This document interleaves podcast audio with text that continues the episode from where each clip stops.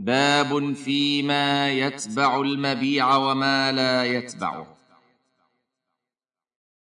هناك أشياء تدخل تبع المبيع فتكون للمشتري ما لم يستثنها البائع. من ذلك من باع عبدا أو دابة تبع المبيع ما على العبد من ثياب العادة وما على الدابة من اللجام والمقود والنعل. فيدخل ما ذكر في مطلق البيع لجريان العادة به. وما لم تجري العادة بتبعيته للمبيع ولم يكن من حاجة المبيع كمال العبد وما عليه من ثياب الجمال فهذا لا يتبع المبيع.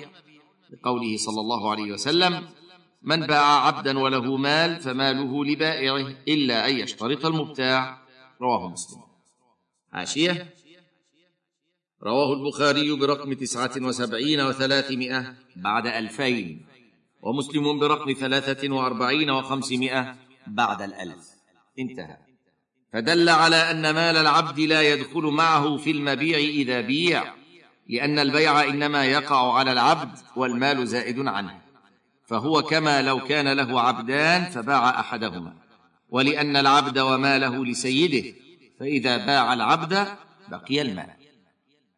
فإذا اشترط المشتري دخول المال الذي مع العبد في البيع دخل لقوله صلى الله عليه وسلم إلا أن يشترط المبتاع. حاشية؟